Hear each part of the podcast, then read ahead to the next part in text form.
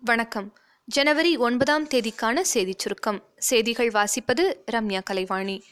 தமிழகத்தில் வறுமை கோட்டிற்கு கீழ் உள்ளவர்களை தவிர வேறு யாருக்கும் பொங்கல் பரிசு தொகுப்புடன் ஆயிரம் ரூபாய் ரொக்கம் வழங்கக்கூடாது என உயர்நீதிமன்றம் தடை விதித்துள்ளது.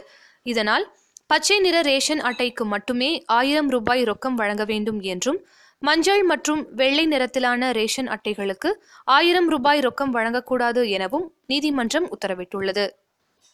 தமிழகத்தில் கஜா புயலால் பாதிக்கப்பட்ட இடங்களுக்கு நிவாரணப் பொருட்களை கொண்டு செல்வதற்கான சரக்கு கட்டண விலக்கு மேலும் பதினைந்து நாட்களுக்கு நீட்டிக்கப்பட்டுள்ளதாக ரயில்வே அமைச்சர் பியூஷ் கோயல் தெரிவித்துள்ளார். இரண்டாயிரத்தி பத்தொன்பது இரண்டாயிரத்தி இருபதாம் கல்வியாண்டில் இருந்து சிபிஎஸ்இ பாட புத்தகங்களின் எடை பதினைந்து சதவிகிதம் வரை குறைக்கப்படும் என்று அறிவிக்கப்பட்டுள்ளது. சிபிஐ இயக்குநராக மீண்டும் அலோக் வர்மா பொறுப்பேற்றார். கடந்த அக்டோபரில் அலோக் வர்மாவை மத்திய அரசு கட்டாய விடுப்பில் அனுப்பியது குறிப்பிடத்தக்கது. அலோக் வர்மாவை கட்டாய விடுப்பில் அனுப்பியதை உச்சநீதிமன்றம் நேற்று ரத்து செய்தது. பொருளாதாரத்தில் நலிவடைந்த பொது பிரிவினருக்கு பத்து சதவிகித இடஒதுக்கீடு வழங்க வகை செய்யும் சட்ட மசோதா மாநிலங்களவையில் தாக்கல் செய்யப்பட்டது. அதிமுக கம்யூனிஸ்ட் உள்ளிட்ட கட்சிகள் மசோதாவுக்கு எதிர்ப்பு தெரிவித்த நிலையில் காங்கிரஸ் சிவசேனா சமாஜ்வாதி பகுஜன் சமாஜ் உள்ளிட்ட கட்சிகளின் ஆதரவுடன் மசோதா நிறைவேறியது. குடியுரிமை சட்ட திருத்த மசோதா மக்களவையில் நிறைவேற்றப்பட்டதை கண்டித்து வடகிழக்கு மாநிலங்களில் போராட்டங்கள் வெடித்துள்ளன. அச்சு ஊடகங்களுக்கு விளம்பர கட்டணம் இருபத்தி ஐந்து சதவிகிதம் உயர்த்தப்படுவதாக தகவல் மற்றும் ஒலிபரப்புத்துறை அமைச்சகம் அறிவித்துள்ளது. வேலூர் மாவட்டத்தை மூன்றாக பிரிக்க நடவடிக்கைகள் எடுக்கப்பட்டு வருவதாக அமைச்சர் திரு கே சி வீரமணி தெரிவித்துள்ளார். நாட்டில் டிஜிட்டல் பணி பரிவர்த்தனையை மேம்படுத்த நந்தன் நிலைக்கணி தலைமையில் ஐந்து நபர்கள் அடங்கிய குழுவை ரிசர்வ் வங்கி அமைத்துள்ளது. தமிழக அரசு பணியாளர்களுக்கு பொங்கல் பரிசு வழங்கி அரசாணை வெளியிடப்பட்டுள்ளது.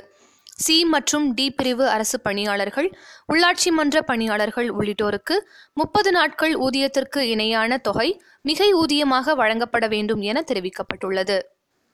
பதிவு பெற்ற கட்டட தொழிலாளர்களுக்கு அம்மா உணவகங்களில் விலையில்லா உணவு வழங்கும் திட்டம் தொடங்கப்படும் என முதலமைச்சர் திரு. எடப்பாடி பழனிசாமி தெரிவித்துள்ளார்.